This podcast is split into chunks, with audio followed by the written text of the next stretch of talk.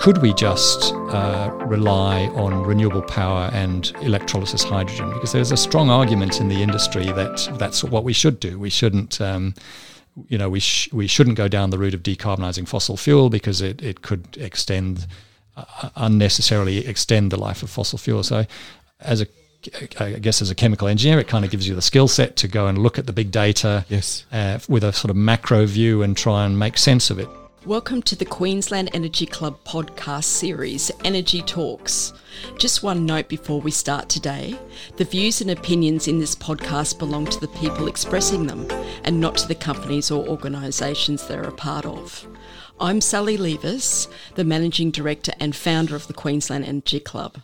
I am delighted to be sharing the booth today with Malcolm Rushen, recently appointed as GHD's Australian Future Energy Leader, and podcast host Dan Brown, Global Co Head of International Projects Group and partner with global law firm Ashurst.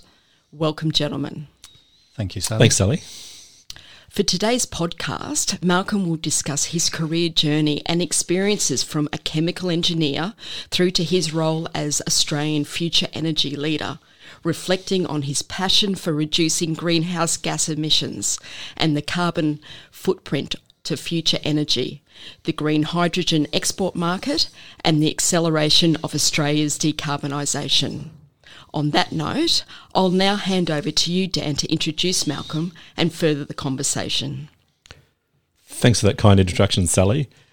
Malcolm, absolutely fantastic to have you here today, um, especially given the amazing role that you've got with GHD as the Australian Future Energy Leader.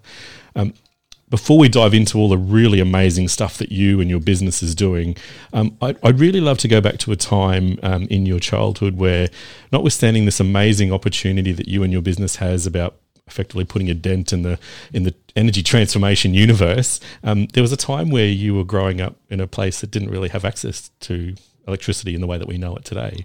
So I was born in the UK, but actually, um, when I was three, my parents moved my younger brother and I and the family out to Swaziland, in, um, a little landlocked country um, surrounded on one side by South Africa, on the other side by Mozambique.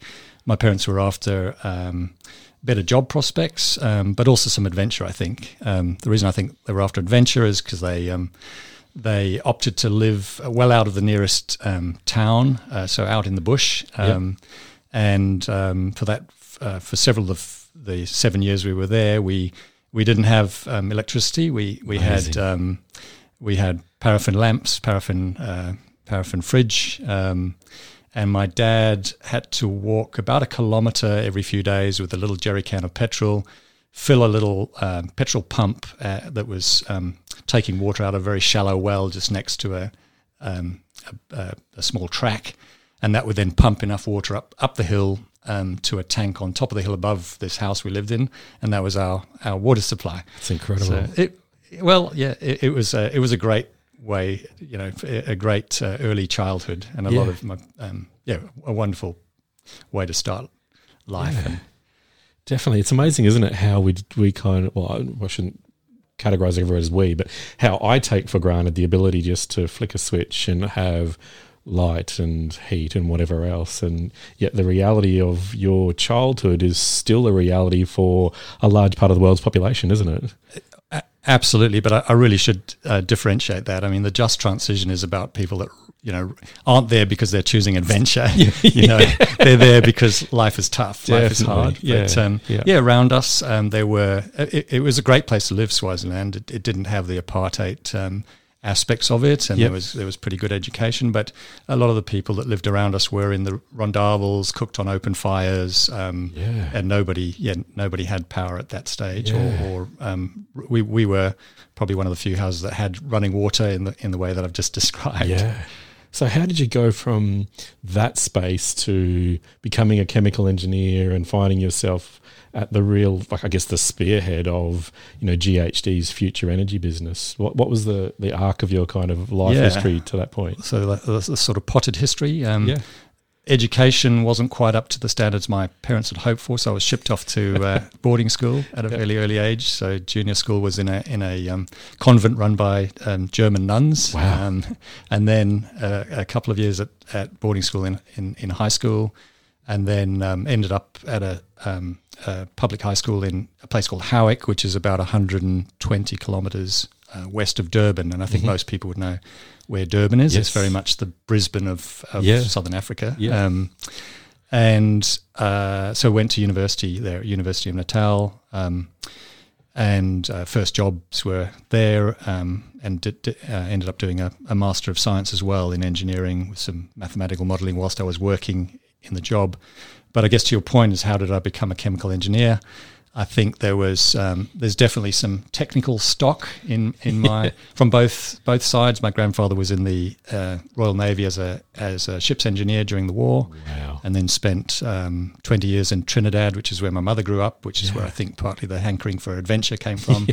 um, as a, uh, uh, a power station engineer, and then he spent another 20 years in, in Bahrain working for the oil companies as a power station engineer. So there's definitely some some stock coming through from my mother's side, and then my dad was a an industrial chemist, and um, the first thing uh, in Swaziland, the first um, job he got was to set up a, a glue factory making the glue uh, that was then shipped over in tankers to South Africa, where they made the um, particle board or chipboard, as they call it over there.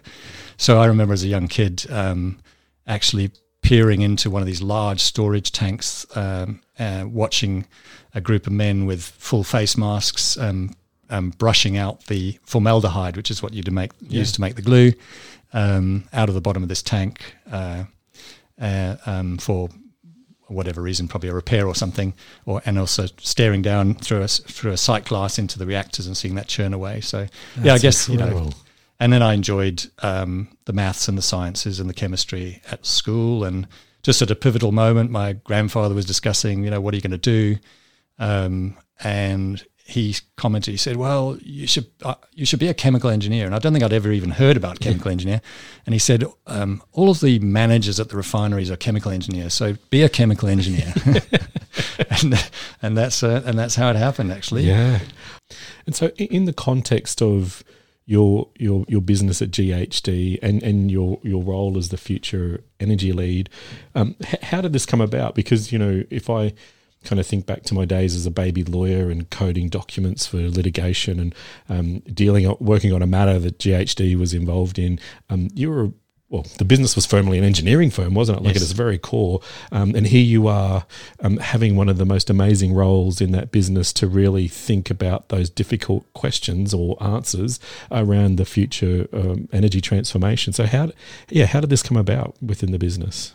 That's a, a great question. Um, yeah, we're 94 years old now, I think. Wow. And, uh, and um, you know, an Australian company. Uh, we've we've we've uh, we have about 10,000 people, um, about four and a half, five, something like that, uh, in Australia, and then another four or so in USA, Canada, and um, the, the the rest of the balance. Um, a, a good strong presence in the UK, Middle East, and Yeah. and a very uh, strong and um, long term office for us in in the Philippines as well. Um, but fair to say that you know for a, um, a big part of that 94 years we've really been known as the the water you know for water and public infrastructure Yeah. and all that sort of stuff but about 30 years ago at least now um, GHD really started to get deeply involved in the energy and resources sector um, and so we've we've had a very strong power business for a cou- se- a couple of decades. Yeah. Um, same for oil and gas, and and then really strong relationships with a lot of the resource companies as well. So that's been a, a, a really solid part of our business for t- sort of twenty to thirty years. You've been listening to Energy Talks by Queensland Energy Club. If you've enjoyed what you've heard so far, you'll be thrilled to know that the full length interview will be available to podcast subscribers of the Queensland Energy Club. To become a podcast subscriber is simple. Just go to the podcast page at queenslandenergyclub.com.au and sign up to become a podcast subscriber. Thank you for listening.